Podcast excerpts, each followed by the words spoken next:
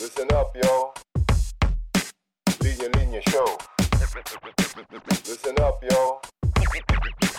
Linya Linya Show. Listen, listen up, yo The Linya Linya Show Bumabalik every week Parang yo-yo Sa office, sa condo, sa FX, sa kanto Walang pinipili, basta pili-Pilipino Listen, listen up, yo The Linya Linya Show Bumabalik To the... pare, oh.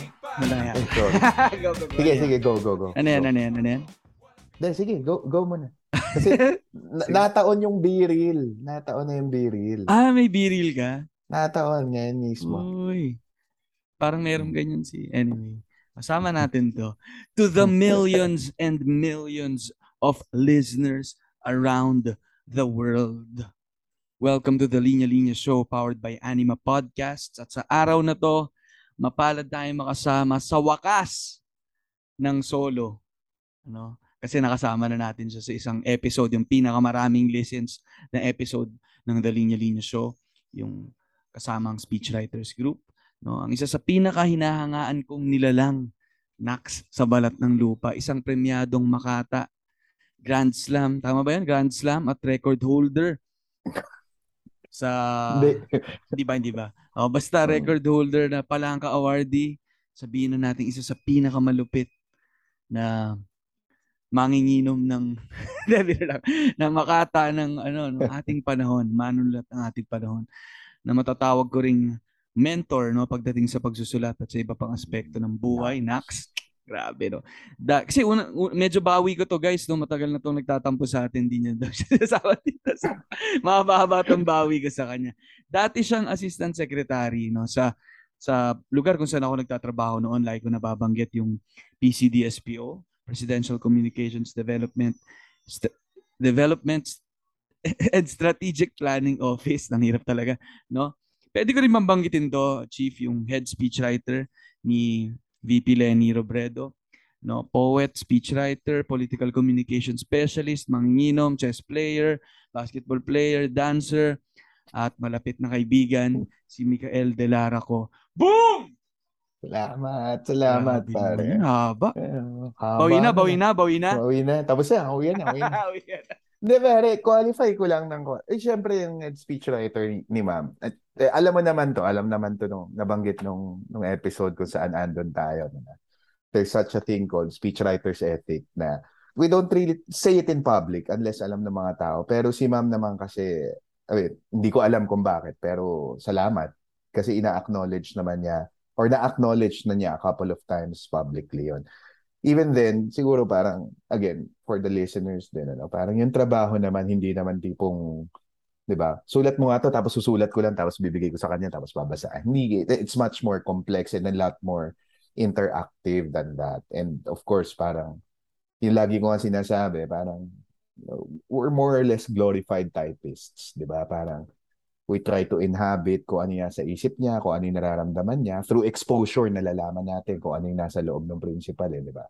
And then later on, we are able to imbibe that nga and mag-draft ng ang nasa isip yung tinig niya at hindi yung 'di ba hindi yung aural na tinig lang pero yung totoong tinig na nasa loob niya. So yun, yun yung qualification ko lang. Baka kasi mabawasan yung 'di ba mab- mabasag yung veneer isipin ng mga tao ay hindi pala siya nagsusulat. Hindi ganoon. Siya, siya rin yun. Typist lang tayo, 'di ba pare? Yun, yun, yun. So, I think yung listeners naman natin, dahil may konteksto na rin yung mga huling episodes natin, ano, so, tungkol sa naging ah, buhay din natin. Alam din nila, no, kung gaano ka kaiba yung trabaho na yan. Kumbaga, yun yan, nakapagsalita lang naman tayo kapag tapos na eh. Tapos na ang lahat. No? Pero nung habang nandun tayo, 'di ba, hanggang kamay lang ang makikita sa mga photos, hindi hindi hindi, hindi, hindi mo mapakita na naka, nakasakay ka sa helicopter ano, or something. Chopper ride, pare, no? Al- alam mo, minsan iniisip ko talaga parang kung hindi dahil sa trabaho natin, hindi ako makasakay ng Wala chopper talaga. sa buong buhay ko, di ba?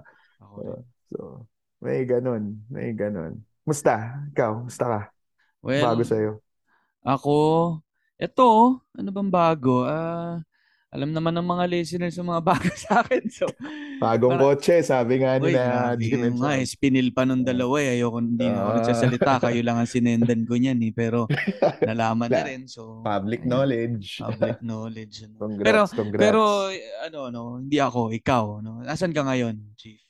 As ano ko pare, ah, CDO, Cagayan de Oro, in Mm. alam, Misamis Oriental, Northeast Mindanao. Yun. May Ah, mga, dito ako since ano pare, eh, 'di ba, nag-pandemic, nag-lockdown. Sila misis meron siya.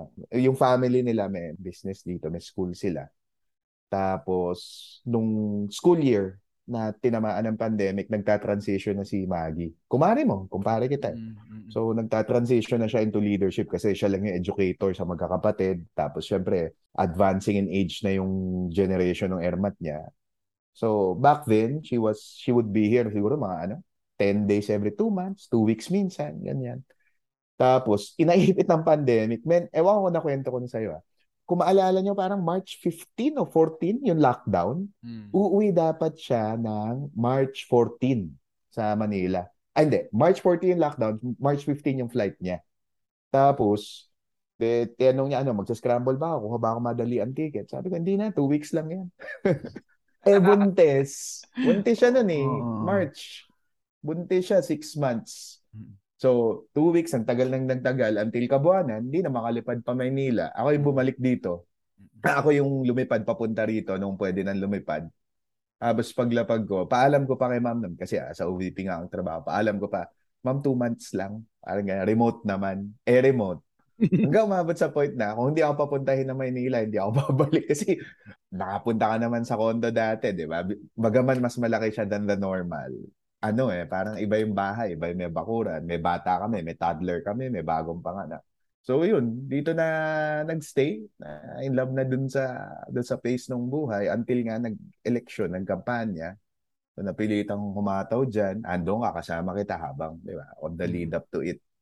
Yung mga ginagawa natin. Tapos nahataw sa sa Manila until natapos yung election. So naging practice ko lang siguro once every two months, pupunta rin ako Manila. May trabaho pa rin tumatawag doon. Maraming social calls. Mm. Sabi mo nga, manginginom, di ba? Pero, ayun. Tapos, Mm-mm. pero CDO, si Cagayan de Oro. Ako, eto na yung buhay ko. Masaya akong, well, kahit asan yung pamilya ko.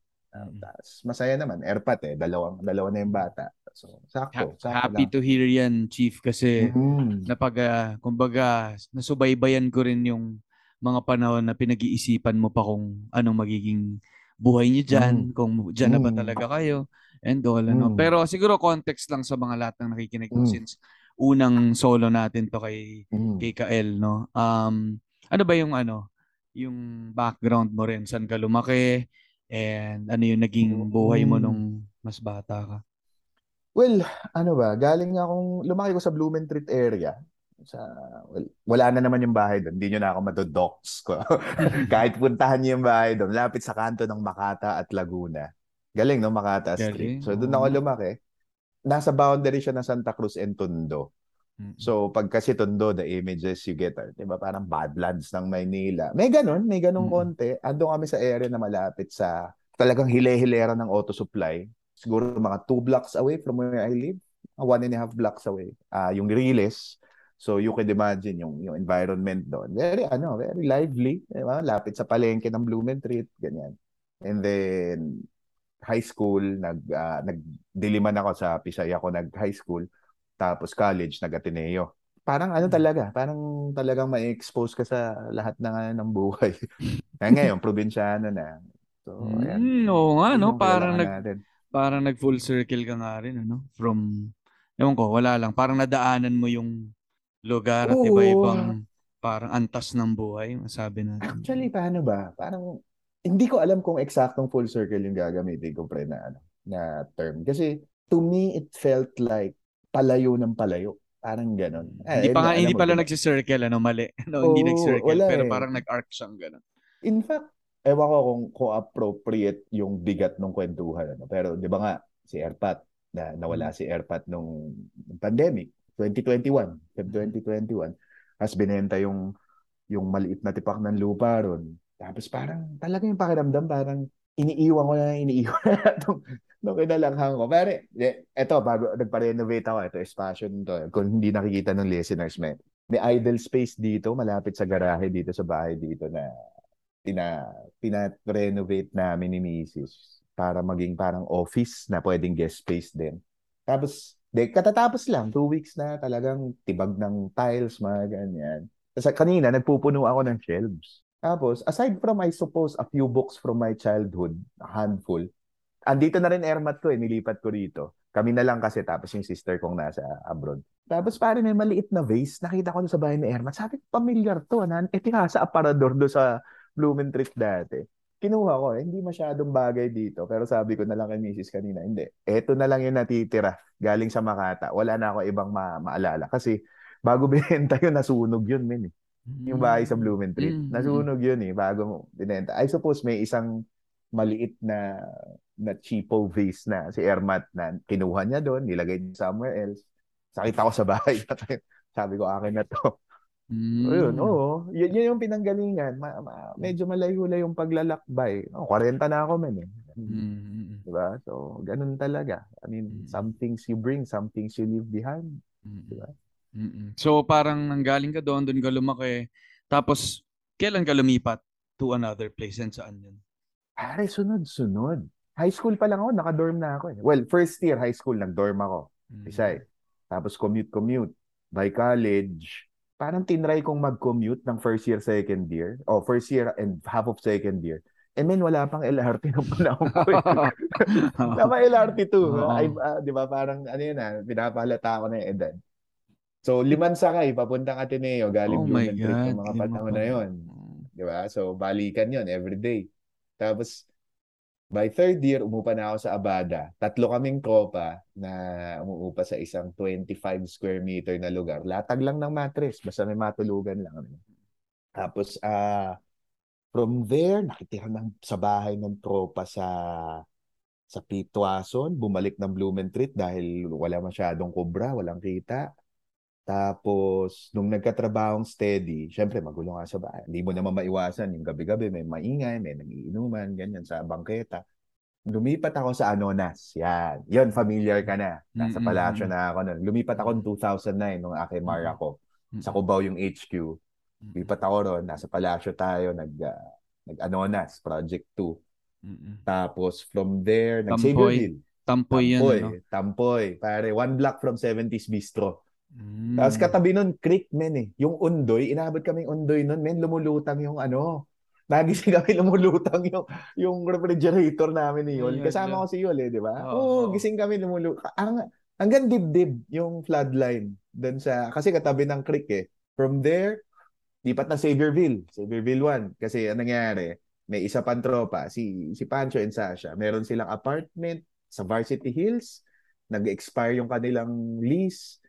Tapos kami pa-expire, nakahanap sila ng good deal sa isang parang duplex, part ng Mm. duplex. Tatlong kwarto na, as in, ano, step up. Tapos, para magdagdag lang kami ng, sa hati namin, magdagdag lang kami ng tagfa 500. Parang ang less pa. Hindi pare, less pa kasi Mm-mm. sa Tampoy, ang upa namin nun yun, 11K, dalawa kami. Mm-mm. Yung at Saviorville, 19K, apat kami. Di, ang laki, di ba, Mm. nakatipid ka pa, tapos mas Mm. maganda di hamak yung bahay, Saviorville pa, mas yun, subdivision, mas malaki yung kalsada. Tapos from there, Pasig.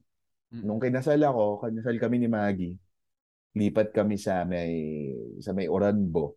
Parang malapit sa condo rin ng biyanan ko eh. So, yun yung pinaka-concession. Parang ayaw naman namin na dun sa condo ng biyanan ko makitira kahit malaki yon Pero ayaw din namin or niya na malayo masyado. So, walking distance sa sa condo ng biyanan niya. And then from there, yun na. Doon na, parang CDO na. In fairness, parang napuntahan ko halos lahat. Ha. Napunta rin ako sa Tondo eh. Dinaan ka namin isang beses. Ah, talaga? Oo. oo. Galing Isang- palasyo? galing palasyo, hinatid ka, tapos parang gabi, gabing-gabi na yon sarado na Mm. lahat. Tapos parang sarado Mm. nga yung gate eh, papunta doon. Parang binalikan lang natin kasi nasa area tayo. Tapos Mm. sabi mo, gusto mong medyo ma mabalikan yung lugar. Naalala mo ba yun? Mm. Parang, parang may iskinita, oo. Mm-mm. May gate dun yung, yung iskinita. Hindi namin compound yung pare. At iskinita yon tapos maraming auto supply. So, siguro, ewan ko, malakas sila sa barangay. Parang ginita nila yung iskinita nila kahit public yun eh. Daanan talaga ng tao yan. Pero naalala ko yan. Doon tayo sa likod tapos ang daming ah, sa ano tayo dumaan, Severino Reyes Street Mm-mm. na may akda ni Lola Basyang. Ayan, doon tayo Mm. dumaan. Tama, tama, tama. Naalala ko yan. Naalala ko yan. Those were the days. Papunta rin ako Mm. dyan soon sa CDO, no? Para talagang Oo. mapuntahan ko na lahat ng mga Mm. tinapakan mo nga. Liga, mga pare. tiniran, mga tiniran mo, no? Nakahanda na pare yung kama, oh. Handa na yung setup dito. So, Tapos, Gaano ka ano? Gaano ka iba yung yung mga setting na yan for you? Ano yung mga, ayun ko, siyempre, Mm. kada talon mo may napapamuni ka rin dyan kung anong mm, mga karanasan yung pareho, anong karanasan yung iba. Ito yung pinaka-different for me because since college, nung simula ako, di ba, parang ever since lugar ko na siya. eh. Hindi lugar ng magulang ko, ah. Lugar ko kasi muupa ko. Ah, I can manipulate the space as I want. Tapos, ah, bills, everything, yan, ganyan. Pero, yung yung ownership mo dun sa espasyo, kahit upa lang, yung sense of ownership mo na, ikaw, di ba, nakakondo ka. Mm. Wala ka namang pagtatanungan kung gusto mo magsabit ng linya-linya dyan sa likod na malaki, di ba? Mm-mm. So, nung simula, hindi naman hindi siya sen, hindi siya kumbaga cause of any tension, resentment or hostility rito, no. Pero I could feel na of course, it wasn't my space, it wasn't my house. Siyempre, biyan bahay na, na biyanan ko to. Sizable siya eh. May, may laki siya na, oh, ngayon lang ako tumira sa ganyan laking bahay. Pero kasi nga, di ba, parang pinundar ng ulang niya, matagal na siya. And it didn't make any sense na kami ni Maggie umupo pa ng hiwalay dahil nga and, and there was lots of space. Pero iba to in that sense na may, may pakiramdam na nakikisama ka ng konti. Di ba? Ito, kilala mo ako, mahilig ako pag sa bahay lang. Para ako si Charles, nakahubad baro ka, mainit eh, di ba? Mm. Hindi ko magawa yun dito. di ba? Pero, ayan. Pero ito, itong baba, yung idle space or semi-idle kasi pag may bisita dito talaga pinapark eh. Ano siya, uh, bait yung binang ko eh. So, inano niya, parang sabi niya nung una, talagang, sige, it's yours to do with as you as you will dahil nga nakikita niya minsan Zoom call andun ako sa dinner table Mm. tatrabaho right yung mga bata takbo-takbo and then ako rin naman parang si Maggie gusto ko rin yung si wife ko Mm-mm. pag nagtatrabaho siya eh teacher siya so on online class ang hirap rin na andyan may may yung dalawang bata eh 4 years old na para sila yun Mm. so ano na yun eh may kakulitan na eh marunong ng artikulado yung bata so marunong na mag mag-ingay, mangulit, di ba? Ako, ever since nung nagsimula na to, basta may sahig na, pare, nung nagkasahig na to, kumuha na ako ng isang mesa, tapos nilapagan ko na, dito na ako nagsusulat, dito na ako tatrabaho. Eh ngayon, di ba, parang barely done siya.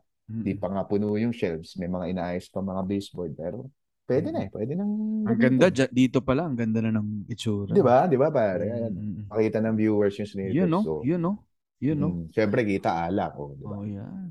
Paano mo nahahakot lahat ng libro mo? O yung iba nga binenta mo eh, no?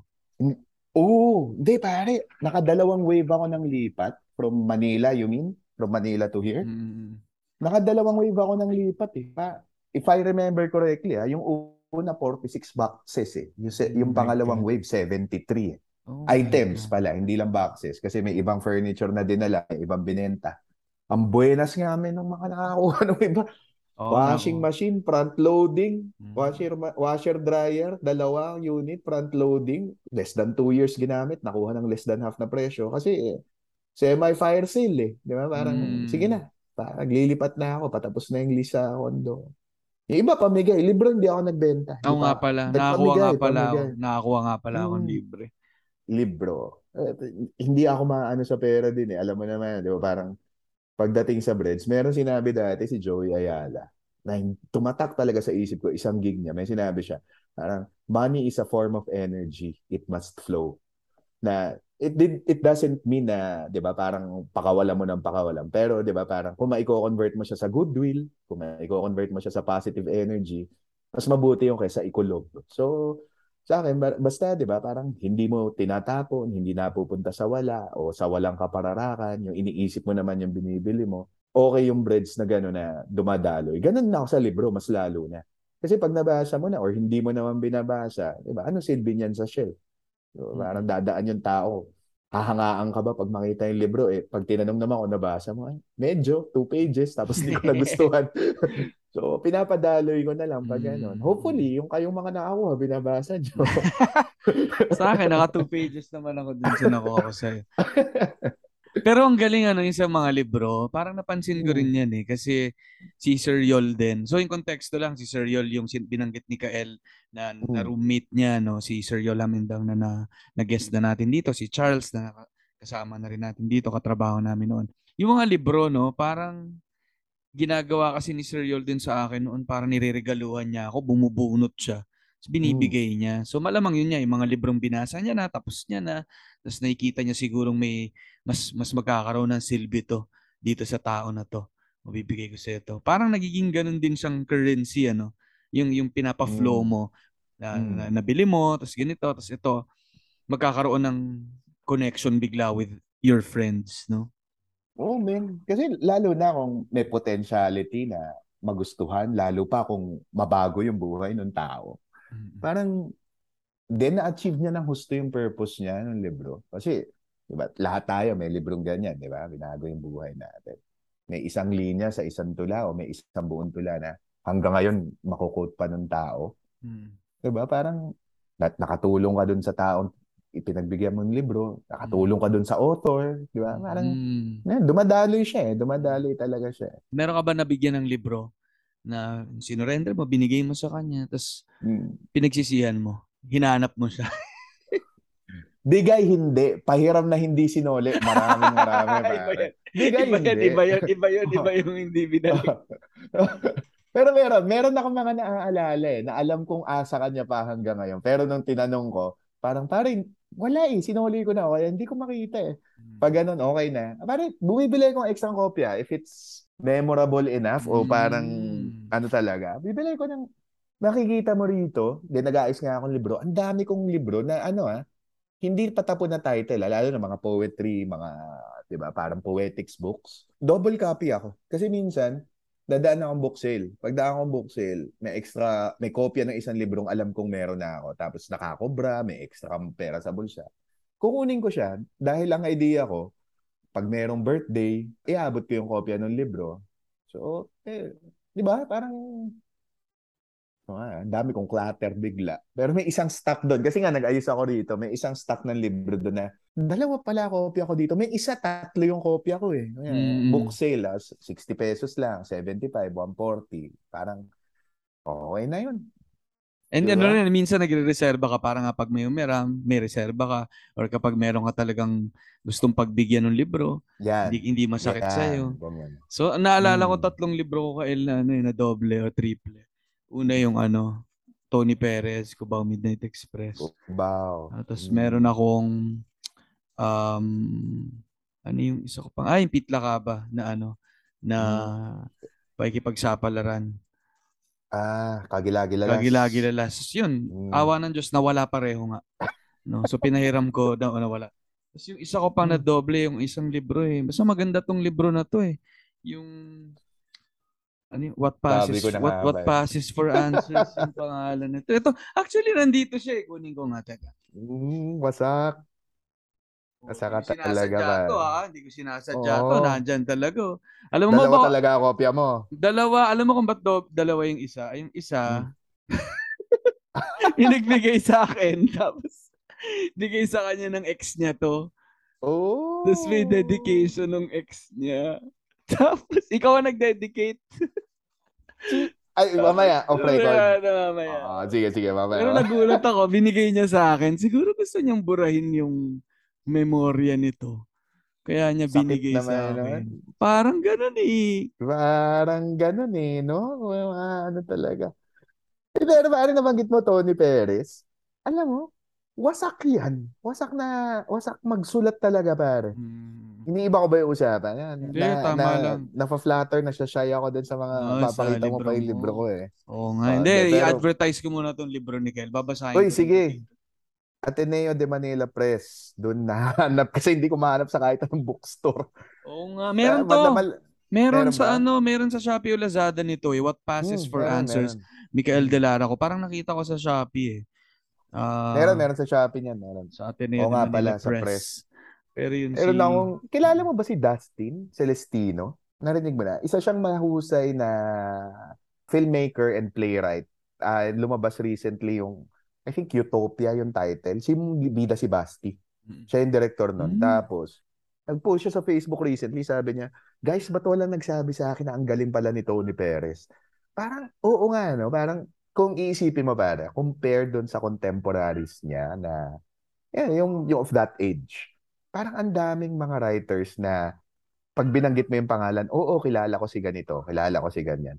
Pero, hindi sobrang dami yung magsasabi ng favorite ko yan. Or hindi kasing vocal yung mga Tony Perez fans. Pero, ma- magaling siya eh. Magaling yung ano. Ilang Ang- beses ang- ko nang na-feature dito si Tony Perez kasi Mm. kasi binabasa ko yung mga works niya dito. Tapos na-interview namin siya. Na-interview ko siya, tinawagan ko siya. Oh Ano, kumusta? Kumusta? Oh my God, grabe yung experience. Oh my God. Kasi una, That's what I hear.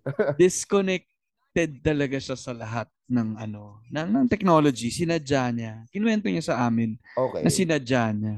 Dahil, yun nga, gusto niyang makafocus sa mga bagay na Mm. tutok siya. No? So talagang nag-landline kami sa kanya. Tapos nagulat ako dahil alam mo naman ako, very warm ako and, and ano, Mm. nagwa-warm up. Mm. Talaga nung tinatry ko mag-warm up, talaga sinunog niya ako. Sinabi niya anda, ano eh, ano, ano ba yung tanong? Ano yung tanong? Kasi a- a- a- ang dami mong ano eh, ang dami mong palabok eh. Sabi niya, Mm. oh my God, talagang, para ako napagalitan ng isang professor. Mm. Eh, pero wala. eh, Nasa personality naman. Nasa dating Ah. naman niya. Kaya parang tanggap na tanggap ko. Tsaka, pagalitan niyo ako, sir. Okay. Oo. Oo. Respeto ako sa inyo masyado para Mm. hindi damdamin yan. Ah. So, At the same time kasi minsan, di ba, di mo naman totally makakalas yung yung liking mo or yung affinity mo dun sa author, dun sa affinity mo dun sa gawa. I guess it speaks to the power of his work na regardless kung, di ba, hindi sobrang ah, memorable and, or positively memorable nung experience. Di ba? Sobrang lakas nung gawa na, hindi, okay pa rin, idol ko pa rin po kayo. Kasi may mga tao rin akong gano'n na parang, not in the best terms kami. Pero andyan, yun nga, nag-aayos ako ng shelves. Tapos, yung stretch ng, eto, pakita ko sa, hindi makikita syempre ng listeners to, pero etong stretch na ito, mga makatang Pilipino, yan. hmm. Tapos parang sinisilip ko, binubuklat ko habang nire-replace ko sa shelves. Parang, "Grabe, lakas nito ah. Lakas Hmm. nito mga tunan to ah. Parang, may, may panahon sa buhay ko na ang dami kong natutuhan just by reading it over and over again and trying to understand yung technique behind eliciting that kind of affect, that Mm. kind of talab. emotion o yung dating, yung talab niya, di ba? So, yun. Pero pagdating sa ano, Kyle, di ba sinasabi nila, ano, don't meet your heroes, tama ba? Oo, Oo, parang nga. narinig ko na nga yan. Oh, mga Oo, ganyan. mga Ano, ano, anong tingin mo sa ganun? Ikaw ba, masasabi mo parang, yung Hmm. tipong, gaano ka ikaw yung mga tula mo? Na parang kapag na, na-meet ka ng mga readers mo, masasabi mo bang magigets ka nila or parang ibang-iba ka sa mga akda mo? Una, dun sa Don't Meet Your Heroes kasi, sa akin kasi, katwiran ko dyan, people are people eh. Ba? Parang, just always expect pe- people to be people. Meaning, complex ang tao eh. Ah, minsan maayos, minsan maayos na hindi. May araw na masama gising, may araw na hindi masama gising. Di ba? Ganun talaga. I suppose sometimes kasi dahil we know them only through their works, lalo na, di ba? Kung yung hero mo writer, we know them only through their works. 'di ba? Parang highly curated ang salita na lumalabas sa print eh, lumalabas sa libro eh. I mean, you can't expect everyone to, 'di ba? If they're nasty or mean in real life, parang the art of writing, it precludes you being not nice but being understandable and being relatable and being, 'di ba? Creating affinity with your reader. Part 'yun ng trabaho mo bilang writer, yung maramdaman niya na merong empathic bone in your body kahit papaano, 'di ba? Pero kung yun lang yung nababasa niya and then they expect you to lack the complexity of a human being, meaning to lack, di ba, days when you are nasty or mean and not your best self, talaga malilet down yung tao. About me, ako, yun nga, parang yung mga tula ko, lately, especially since pandemic, ang dami talaga nangyari pare. Nawala si Mm. Erpat, nawala utol ko. All of it may complexities na inaano. Akong filter sa tula eh. Di, what I try to do is to try to process it in a way na uh, parang makikita, makikita yung dinudugo. Makikita kang dinudugo dun sa dun sa sinusulat mo. So I try to be as honest as I can be. And ganun ako mag-create ng affinity, di ba? minsan may mga tula na, di ba, parang aaminin ko na, etong araw na to naging masama ako. And part of the writing of the poem is yung coming to terms dun sa sarili kong complexity na yun, di ba? Yung paano ko inaalala yung akong hindi perpekto. Paano ko sasabihin sa sarili ko na ikaw pa rin yan ngayong gabi pag tulog mo. Ganun yung pagmamakata para sa akin. By which, to answer your question, by which I mean na parang I try to write my poetry as honestly as I live my life. Or baka baliktad, live my life as honestly as I write my poem. Hindi laging successful, pero makilala mo naman ako. Di ba? May mga araw na hindi ako. Pero, may, may mga araw na mean ako. May mga araw Mm. na ano. I think it's in that striving na rin. Di ba? Parang, Sige, subok mo namang maging mabuting tao. And gusto ko lang ilahad yung ako dun sa tula na yon and o sa mga tula ko. And kung hindi yun yung akong gugustuhin ng tao, kailangan tanggapin yun. Kailangan tanggapin na, di ba, kulang ako sa pagpapakatao pa.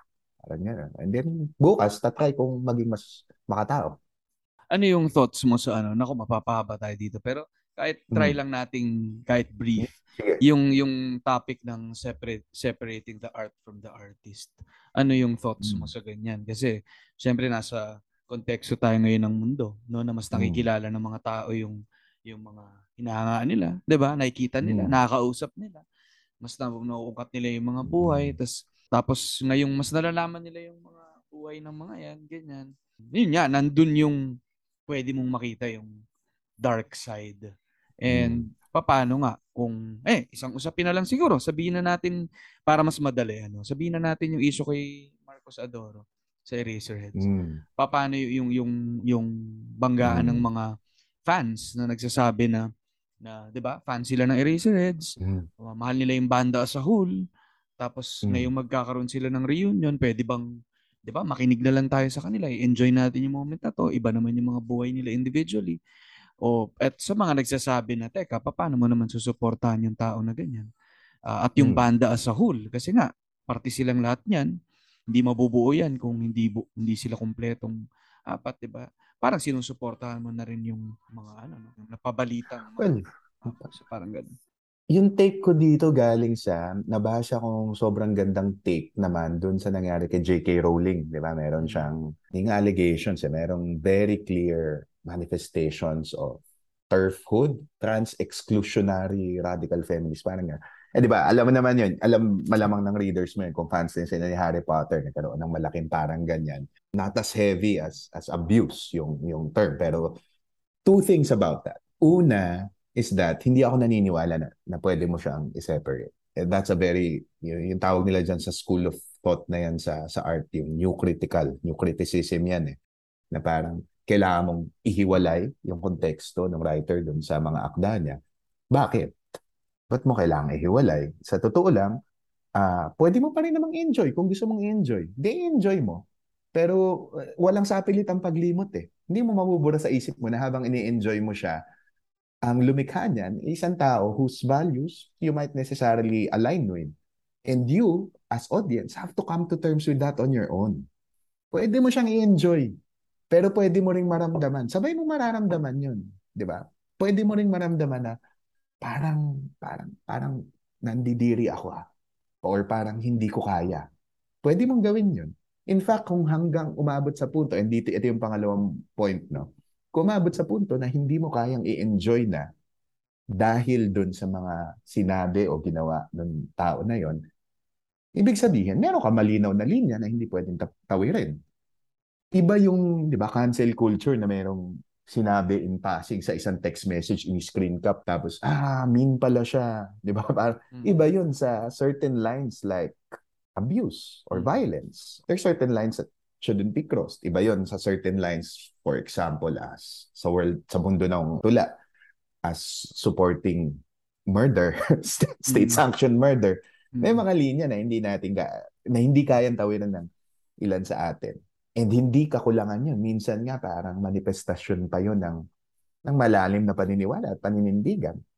In fact, ang statement mo doon, pag hindi mo na i-enjoy is that masyadong malalim yung paninindigan ko na handa akong bitawan yung delight na nakukuha ko sa sining mo. di bali nang hindi ko mabasa yan, J.K. Rowling, or di bali nang hindi ko, babanggitin ko ba yung pangalan? Kuwari, ba- Makata sa, with the initials R.A.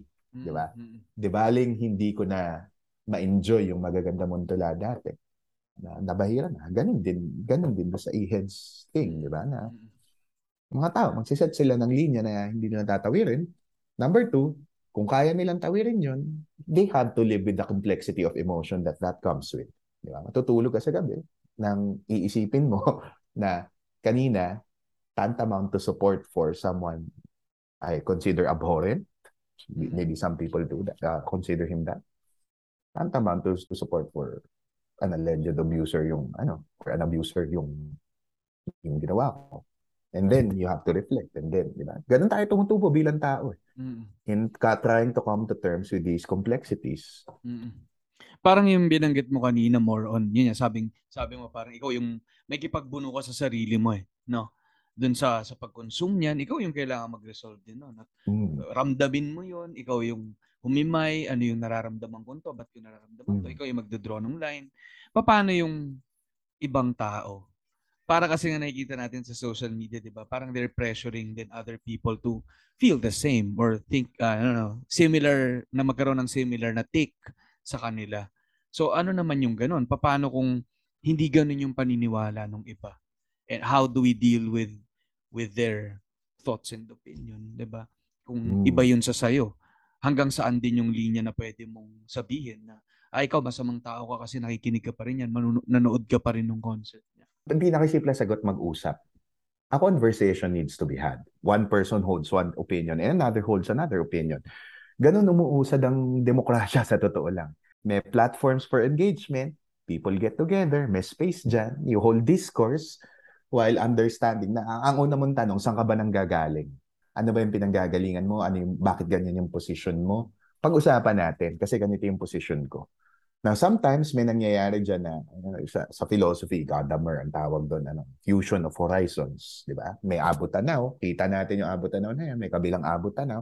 At sa engagement na nangyayari, hopefully sa isang demokrasya, nagsasanib yung dalawang horizons na yun. Or sometimes, nagiging malinaw sa'yo na itong horizon yung landas na dapat natin patunguhan. Hindi mangyayari kung walang conversation with goodwill. Hindi mangyayari yun et, eto naman yung sa kampanya pa lang sinasabi ko na proponent na ako ng filosofiyan to.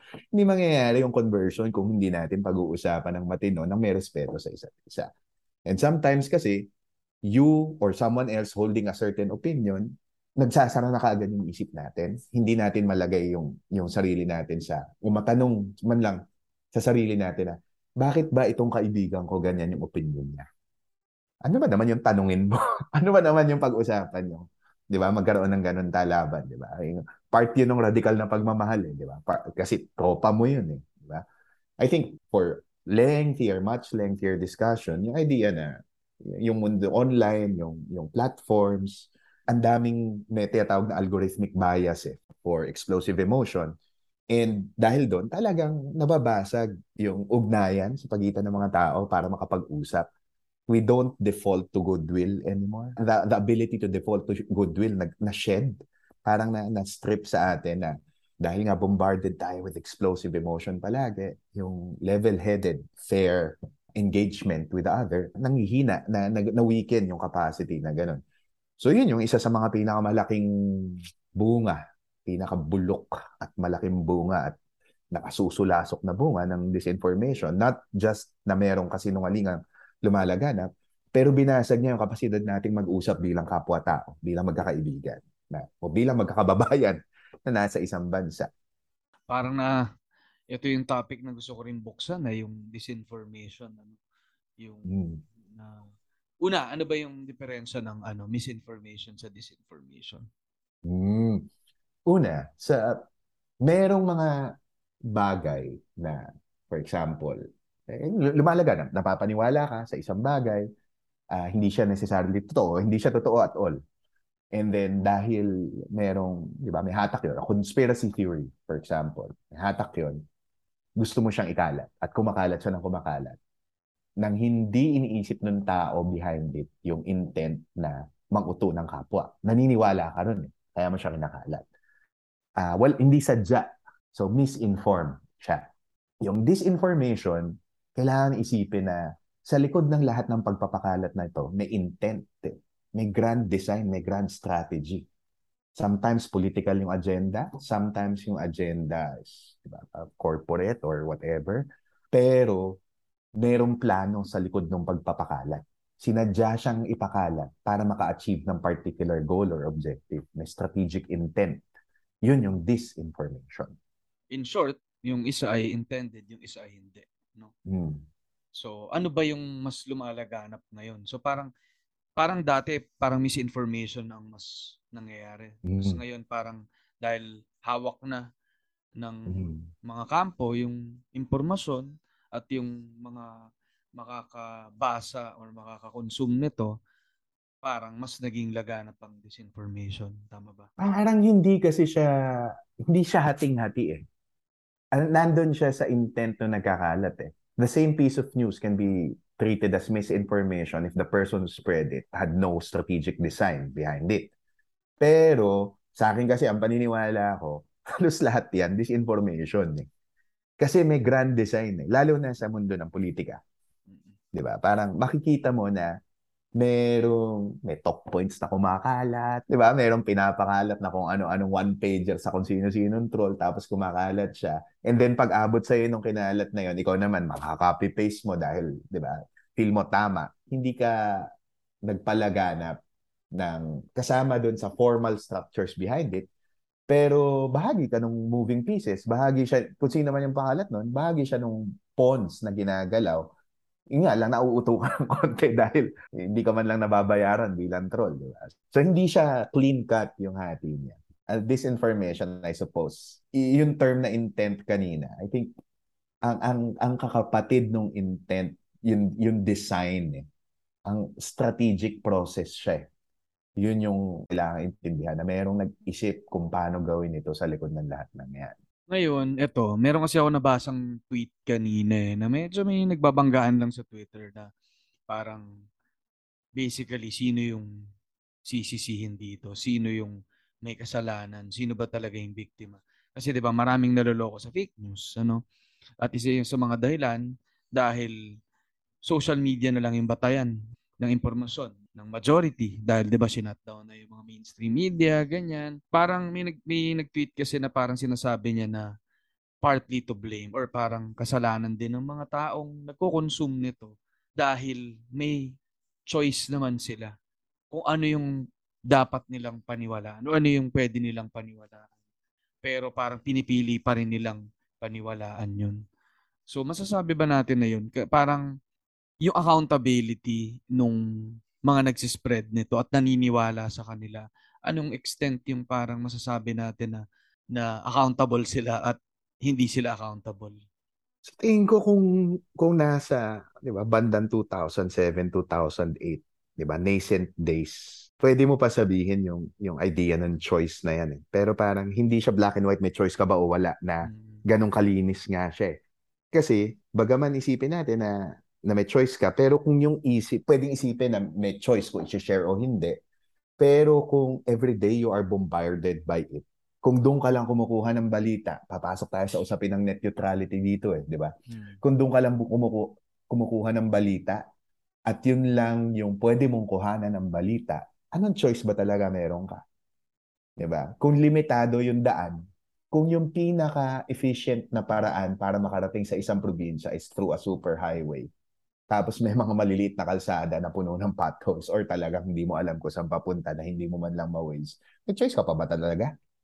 Kundi dumaan dun sa superhighway na yon. Di ba parang, I think it's become so prevalent and it's become part of the daily lives of so many people na parang na siyang normal. Parang email lang ang pagkakaroon ng social media. Eh. Parang, di ba, hindi ka makukontak kung wala ka sa messenger. eh. And sa totoo lang pare, ewan ko kung updated pa tong piece of information ko na to. Pero sa buong mundo, the only or part of a handful of countries lang tayo kung saan pwede ka makakuha ng libreng Facebook at libreng YouTube. Ang tawag dyan net neutrality. eh. The idea being, lahat ng impormasyon na dumadaloy na yan, sa totoo lang, bytes lang naman yan. Zero at one lang yan eh. Di ba? Sa, sa code. So kung 0 at 1 lang talaga yan, bakit yung iba pwedeng maging libre? Bakit yung iba hindi? But Facebook, YouTube hindi. In fact, sa India, nung, nung pinush forward yung free Facebook doon, pumalag yung mga net neutrality advocates. Kasi sabi nila, pag ginawa mong libre yan, ibig sabihin yung mga tao dyan lang kukuha ng impormasyon. At yung monopoly na yon dun sa channels ng information, yun yung pwede nang ma-monetize. Nga, sa Facebook, dahil libre lang doon, laki siguro ng kita nila sa ads dito. Kasi andun lahat ng tao eh. Monopolize nila yan dahil nga libre yun. Eh. Di doon sila kumikita. In fact, malamang mas malaki kita nila doon kaysa doon sa gini-give up. Wala nga silang gini-give up pala. Parang bukas yung pinto, dito na kayo. Parang ganun yung nangyayari. So, doon sa original na tanong nga na parang choice. I don't think they're accountable as much as some people would say. Kasi meron ng, di ba, structural na yung ano eh, structural na yung deficiency. Kung may accountable, una yung nagpapalaganat ng disinformation mismo. Yung, yung uh, ang term nila na John John Ong, nila Jace Cabañas, yung sa study nila, Architects of Disinformation. Ah, yan yung mga papatakbo ng troll farms, tumatabo sila dyan, pare. Tingnan ng milyon-milyon, minsan, ewan ko, sabi ng iba, billion peso industry. Kuha sila ng breads. Sila yung papatakbo yung papalaganap doon. Pero yung nagbabayad, laki ng accountability rin. Di ba? Sino ba yung nag-hire sa mga to? Sino ba yung nagsasabi sa kanila, oh, bigyan kita ng milyon-milyon kada buwan, patakboy mo sa troll farm mo. Ito yung gusto kong mangyari. Bahala ka na mag-isip ng mensahe. Di ba? Mm. Problema rin yan eh. In fact, some people would even say, and I, ako, naniniwala rin ako rito, na may accountability yung platforms. May accountability Facebook, YouTube, algorithmic bias. Kasi ganito eh, yung algorithmic bias, nabanggit ko na kanina, habang usapan natin, natin sorry pate. okay lang. Pina-nerd out mo kasi ko eh. sorry, sorry. Na-trigger ako. Ah, hindi. parang lecture na rin, mini, mini lecture. Pero kunwari, yung algorithmic bias, it's the idea na pag nag-scroll ka sa Facebook mo, yung mga sa feed mo, yung mga tao na nakikita mo o yung na- mga nakikita mong post doon, is only 2 points, less than 3% of the total number of posts among your all your friends. Ano yung nagde-determine ng 3% na yun? 2.7 yata, parang ganun. Ano yung nagde-determine nun? Sabi ni Facebook, may mga signals daw.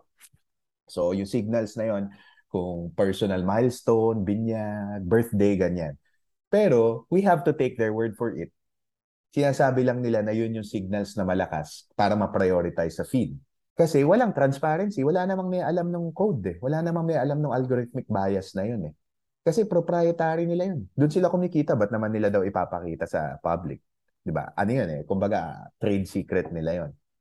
Na katotohanan, pero may, may mali doon eh. May mali na, na hindi namin alam kung ano yung paraan, kung paano nyo pinaprioritize yung nasa feed natin. 'Di ba? Parang sabi nga nila, in a fair marketplace of ideas, the truth should always or would always prevail. Mm. Pero ang tanong ngayon, fair pa ba talaga yung marketplace ng ideas na yan? Kasi nga, merong may hawak kung ano yung una mo makikita. At yung agenda nung may hawak na yun, yung agenda ng platforms na, di ba, parang susulat ng algorithms, yung agenda nila, hindi naman agenda na world peace eh. Hindi naman agenda na, di ba, kabutihan loob o, di ba, ka- katarungan panlipunan. Agenda niya, kumita. I'm not advocating for regulation or for for taxing them or for ano. Pero at the very least, siguro naman, may, may way to make it more transparent. At the very least, siguro naman, may way para at least may check and balance doon sa Mm. power na yun of determining what we see every day. Sabi nila, and uh, may mga kaibigan tayo sa Facebook, ano, na people I consider really good friends. Sabi nila, parang, and, and from, from all intents and purposes, they're trying as hard as they can to counteract this thing. Pero, parang, ah, ano na ba nangyari nito mga huling taon, di ba? Baka, baka part na nung solusyon ay buksan na yan at pag-isipan na natin bilang sangkatauhan kung ano solusyon dito. Kasi, obviously, ang dami ng implikasyon eh. Eh, Nagugunaw na demokrasya kaliwat kanan sa buong mundo. Eh. Nagugunaw na yung, di ba? Yung paraan natin ng pakikipag-usap sa isa't isa. Merong, may mali na nangyayari. So, there must be a way. And then layo na ang nito. heavy na ba? Ah, heavy na. Sorry ah. Hindi, hindi, hindi. Eh. Hindi- mo normal ako na war na takbo pag-uusapan natin. Oo nga eh, ano dapat eh. ihiwalay ko to pero best na. I think na isama na natin ano kasi papunta na Mm. rin dun yung yung usap eh. No, pero iniisip ko nga rin eh kung yung channels noon mas monitor yung yung mga lumalabas dahil 'di ba? Yung sa TV Hindi mo mo na yun, ma-scale up, pre. oo, sa TV and radio. Mm. Nako, kahit papaano may nagre-regulate ano. Sila kasi, mariregulate yun or madaling ma-monitor kasi yung content creation ng TV, ganyan, mas mas malaking production number, literally, na gumawa nun. So, mas konti yung magagawa mo. Eh, ngayon kasi lahat tayo yung nagkikreate ng content eh. Mhm. So, hindi manual yung pwedeng mangyari monitoring eh. Dapat una, structural, kung meron man monitoring, talaga systemic na merong ganon. Pero mas mahalaga, yung lumilitaw, kung ano yung nauunang lumitaw, dapat kahit papaano nagbubuo ng, di ba, national consensus doon. Dapat yung kapangyarihan yun, hindi hawak na ng, ng mga tao na pera yung nasa isip nila. Magagalit sa akin yung mga kaibigan ko sa Facebook. Usap na lang tayo ha, kwentuhan tayo. Ah, Pero ako hindi ako naniniwala na dapat merong censorship in a sense. Kasi kung sabihin natin sa platforms na hindi, dapat walang lumabas na kasinungalingan. Ibig sabihin, gagawa lang mas malaking problema yon. Kasi ibig Mm. sabihin, nun, bibigay mo sila sa, sa Mm. kanila yung kapangyarihan na i-determine ano. kung ano yung totoo at hindi. Mm. Na parang, gusto ko ako yung mag-determine nun. O gusto ko, consensus natin magde-determine nun. Hindi kayo. Kasi nga, ang dami na niyang Mm. kabulastugan na gawa eh, di ba? Hindi dapat yung binibigay sa kapangyarihan ng single entity or sa kamay ng single entity. Woo! Kaya pa guys, Ready, kaya pa. ready? Kaya Sorry, pa, ah. kaya pa. Hindi, hindi. Ah, hindi ito Okay, yung ano. okay. Kwentuhan naman tayo. Nabuk- nabuksan, nabuksan, nabuksan. Okay yan. Hindi, I think ito, Pa- magbubukas Mm. din ng ng ano to no ng conversation sa listeners no marami ring Mm. kasi nag, nagdaan na tayo sa kung ano ng mga itong mga nangyari lately no and malaking Mm. part to noon and I've been meaning din nga to ano to talk about this and okay yan na na-open mo hindi naman kailangan may Mm. Conclusion tayo dito no pero at Mm. least nailabas natin yan ano ba nasa algorithm mo lately ano mga nakikita mo Ano ba? Gilas. Yung mga balita. eh, Check natin nga ba? Ano? mga balita sa y- yung Gilas Ah, pare, pare, si, apparently si Troy Rosa, Troy Troy Rosario, Rosario diba? oo Apparently, meron siyang offer sa bilig na sobrang laki. mm. Tapos tinurn down niya dahil di ba, loyalty to the team. Tapos Ah. tinrade away siya, pare. ayun pala nangyari na yun Oo. Kaya pala siya na nawala sa ano, sa TNT, tama? Mm, Oh mm. my God, ganun pala yung balita, no? Naku, ibang usapan pa yung basketball. Iba yan, Gusto iba ko pa rin yan, yan. pare. Gusto ko nga Malalim rin yan. pag-usapan yan. Eh. Si G Ang dami ko kasama natin eh. Oo nga, marami akong gustong imbitahan dyan eh, tungkol sa, Oo. sa basketball. Pero I think itong Hmm. Itong episode natin, I think ano na, solid na. Ang dami na Malaman, nating- sorry to la, ang dami nating na-tough. Hindi, ganun, ganun Mm. ang normal flow natin and malaking Mm. chunk itong ano naman yung huling u- usapin ano Mm, and natata mm, natutuwa ako kasi ganito yung normal flow ng inuman namin ni Kael sa ano sa sa St. Patrick's diyan sa may Kapitolyo na mm, mm. nagsisimula sa ah, kumustahan and sa light usually mag-end siya with the yung mga ano na mas mga mahalagang bagay na Mm. napag-usapan. And yun. Kaya maganda sa mga nakikinig no sa mga bagong siguro mga natutuhan nyo dito sa episode na to maganda na ma-share nyo rin kung ano yung mga thoughts nyo on this. Dito na yung time nyo maglabas ng ng mga notepad nyo at mag-share ng mga notes nyo. Doon naman sa mga for sure marami ring nakinig kael na marami ring thoughts na on this eh. No na siguro uy parang yun din ang naiisip ko or ganun pala yung Oo, yan. yun, Oo. yun ang maganda. Pwede tayo magbukas ng conversation. Sabi mo nga, ano, yung mga Usap. bagay na to, Mm. dapat pinag-uusapan. Hindi Mm. siya, dapat, yun nga, ikaw, nahihiya ka na, uy. Dapat, ah, bigat na nitong topic eh. At Mm. ang maganda rin dito sa podcast, ganun din siya. From the pinakamababaw to mga pinaka, mga importante pag-usapan, pwede siyang pag-usapan dito. Mm. Ayos yan, pare. Pa- Salamat for for the invite. A- Actually, totoo naman na parang lahat na inimbita ako, hindi pa. Pero sa totoo lang, nagigets ko naman. Binanggit ko naman sa'yo kanina nung binanggit mo nga na nausap tayo ngayong gabi. Nagigets ko naman din yung eh, sabi ko nga, eh, diba, we are all complex individuals. All of these are complex decisions. And wala akong, ano, masaya ako. Masaya ako na, na nakausap kita and narinig ng mga listeners yung pag na-nerd out and nakapagkwentuhan tayo. Finally nang diba, nang, nang ganito, na on record. Mm. Na, sana, sana hindi ako gumawa ng mas matinding mga kaaway dito sa usapan na to. Pero, pero okay lang yan. Bukas, Jobless tayo bukas ngayon. naman to. Bukas ang, ano, ang conversation, ano. And ako siguro, ang, ano ko rin naman yan eh, parang, nakabatagal na rin nakabaon sa dibdib ko na parang na, ang, yung mga pinaka, ano ba, malaman na conversation ko nangyayari sa mga usap natin. Tapos hindi ko pa ba-share sa mga listeners. And sabi ko darating din, hindi naman pipilit. So, I think itong napaka low-key lang na invitation ko sa'yo. Parang medyo effective siya. No? Well, basta tumawag ka, alam mo naman ako pare, isang hirit mo eh, hanggat kaya. Mm. So, ayun, I think magandang panimula to. Ah, pambukas na introduction na nag-unlock tayo ng bagong character sa Linya Linya Linya Linya podcast universe.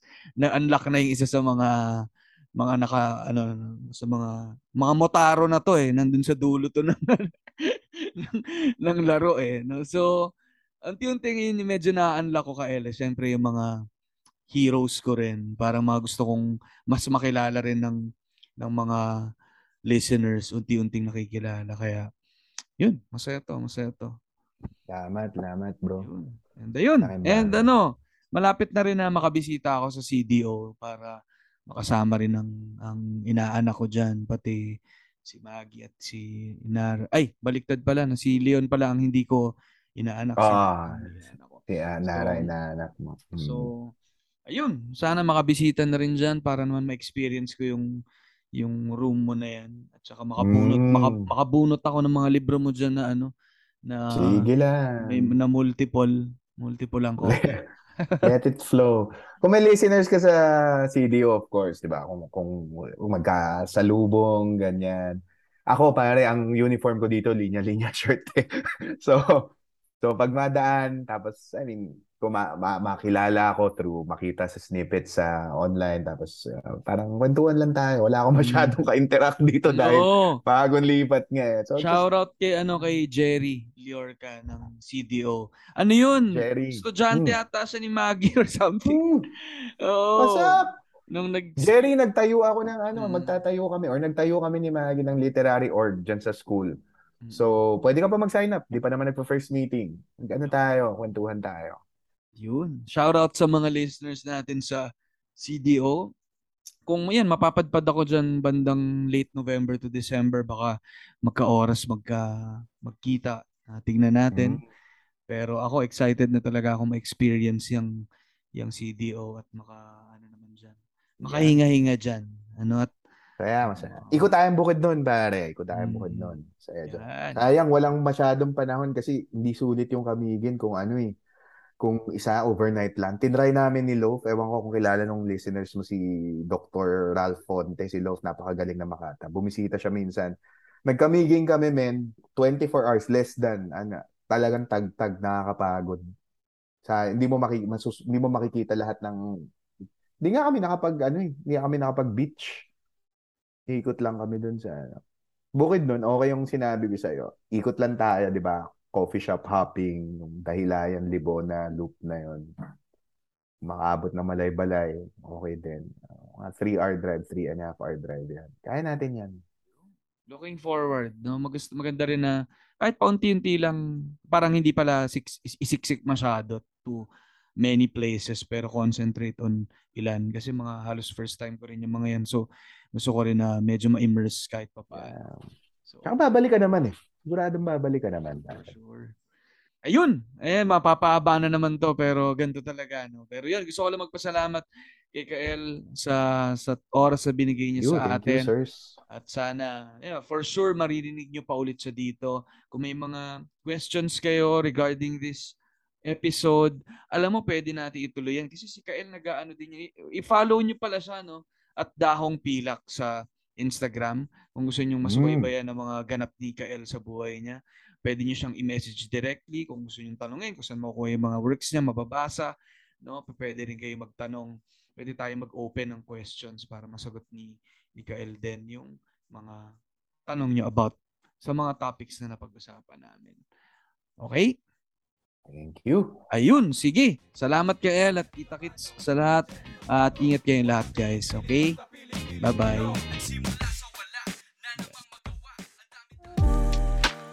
Hello, fellow 22s. Digicon Valley is the largest digital gathering of the year. From October 10 to 14, Digicon Valley will celebrate innovation with industry stars sharing insights and strategies on how to thrive in digital. To purchase tickets or for more information, visit digicon.com.ph. Digicon Valley 2022 will be seeing you virtually and beyond. Boom!